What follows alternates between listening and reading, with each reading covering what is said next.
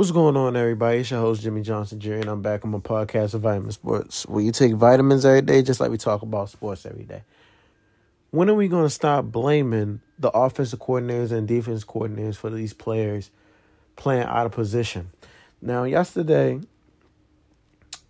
uh, I talked about on my podcast Lamar Jackson, what he didn't do, what he what he was supposed to do, and everything. But I watched Stephen A. Smith I watch Rex Ryan, I watch Shannon Sharpe, I watch all these people blame Todd Monken talking about he was supposed to open up the offense.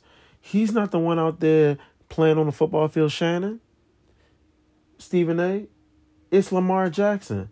Just like uh Micah Parsons. It's not the re- he's not it's not his fault that he's getting dominated by Trent Williams or the fact that every offensive lineman that runs to him, he can't stop. And I told people, man, y'all keep blaming these coordinators for these faults. When we gonna start holding these players accountable?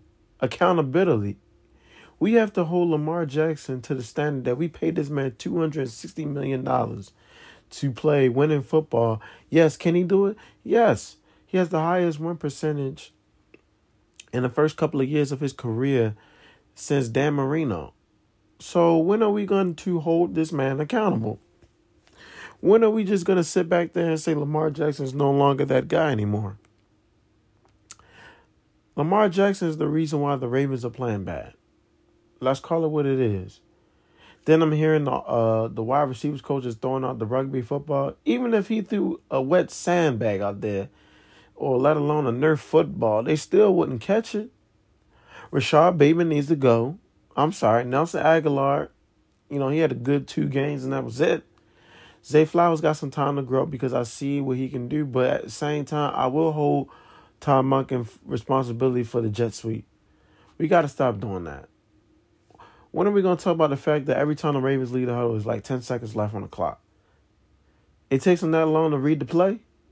It takes them that long to introduce the play to everybody. That's the quarterback's fault.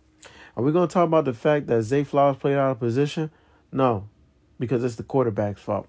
Are we going to talk about the fact that this team, there are teams out there that still run zero blitzes, and my quarterback can't make? Where was the audibles? Where was the audibles? Oh, that's the quarterback's fault. So when are we gonna get mad at Lamar Jackson for not mastering his craft? He has nothing else to worry about but football. Football is his number one job, and he can't even do that. But yeah, we blame everybody else for Lamar Jackson's failures. We blame the receivers, him not having no receivers. We didn't blame Cam Newton receivers until the Super Bowl. He had no receivers. We didn't blame Cam Newton for coming up short until the Super Bowl, where his offensive line failed him, his receivers failed him, everybody failed Cam Newton. Nobody talked about Cam Newton not having no weapons because all he had was Greg Olsen. Nobody's talking about the fact that Patrick Mahomes and the Kansas City Chiefs are struggling without Eric the Enemy. Nobody's talking about that. Why? Because we're holding Patrick Mahomes and Andy Reid to a standard that they have to get it done without their guy. Now they had Tyreek Hill. But now all the blame is coming back to saying, oh man, Patrick Mahomes is not that guy anymore. Bullshit. Patrick Mahomes is still that guy. He's still that guy. He's still that guy. Even though the team's struggling right now, the guy is still that guy. And nobody's talking about the fact that the NFL is being distracted by Taylor Swift. Nobody's talking about these injuries of players. Every week, there's a top player or a well known player getting injured. Daniel Jones is injured. But nobody seems to be talking about that. Why? Instead, we talking about Taylor Swift and her production off the field. I didn't know Taylor Swift played quarterback, running back, receiver, offensive line, defensive line, safety corner, linebacker, you name it. So when are we going to talk about the fact that Michael Parsons is not that guy? TJ Watt was. I saw that firsthand. Myles Garrett is. We need to start talking, stop talking, and start watching. Start watching sports. Start watching it. Stop blaming everybody for another player's mistake. If if Michael Parsons is that dude, then the rest of the guys need to step up. Why are we blaming Dan Quinn?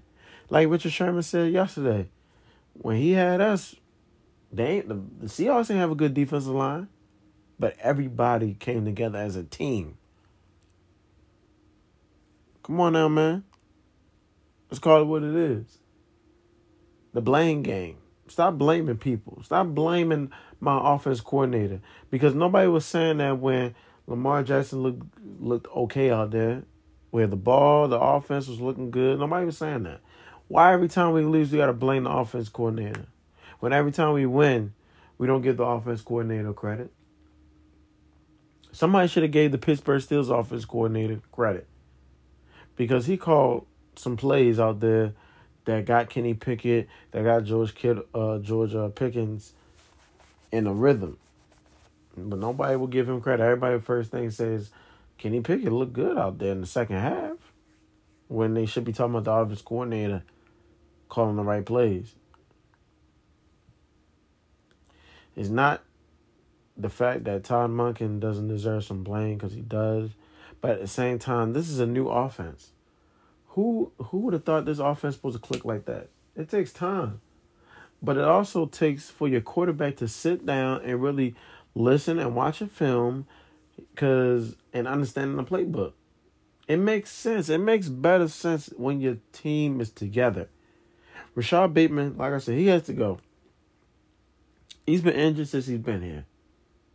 Nelson Agholor, I I already knew what to expect from y'all. He can't even catch it. He couldn't even catch a cold in Philly. Now he need to put on a jacket in Baltimore because it's like, man, it's not even cold yet. But that just goes to show you. He asked for these weapons, so now he gotta embed these weapons. And Mark Andrews is frustrated. You can see it. You can see it.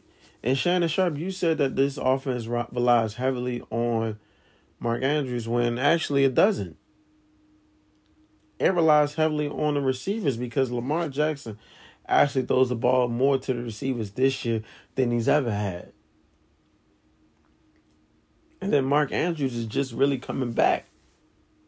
For real, for real, if we want to be all the way 100, Zay Flowers is getting more touches than Mark Andrews. He is.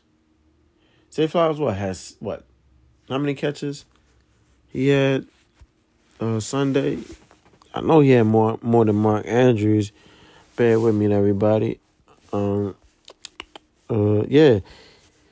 It says it right here. It says that Zay Flowers had more catches than Mark Andrews, but everybody keep talking about Mark Andrews is is the guy that they go to. He is the guy. Mark Mark Andrews was targeted ten times. He caught six passes. Zay Flowers was targeted eleven times. Caught five passes for seventy yards. Who was targeted more?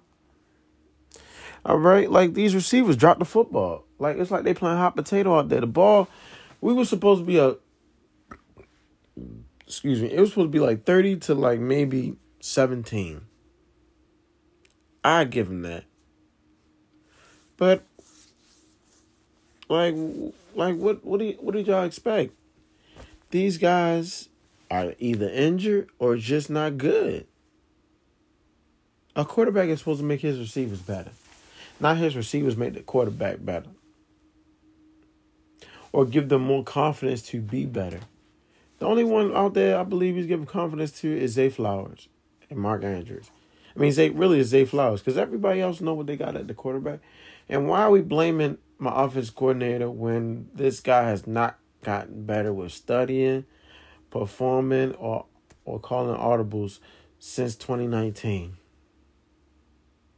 He goes back to doing the same mechanics over and over and over again. But yet we blame everybody else. Let's stop blaming people, bro. We gotta stop blaming everybody else but the one person that it is. Just like the Cowboys. You know, yesterday, they, I mean, Sunday, they played against the 49ers. Because yesterday was Monday, so it was Sunday. Yeah. They played against the 49ers. I don't know who thought in their mind they was going to win that game, but they lost. We're going to talk about the fact that that the 49ers was just better on all phases than the Cowboys. We're going to talk about the fact that the Cowboys got outcoached on both ends of the, of the uh, field, offense and defense and special teams. But the first thing when the Cowboys lose is Dak Prescott's fault. It's everybody's fault. The defense didn't show up. The offense didn't show up. The coach didn't show up.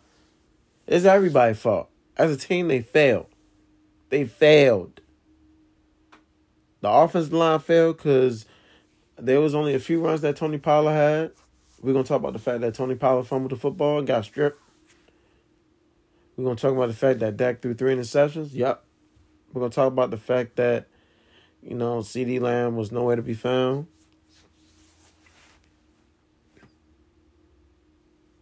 Dak don't play defense. Dak don't catch the football.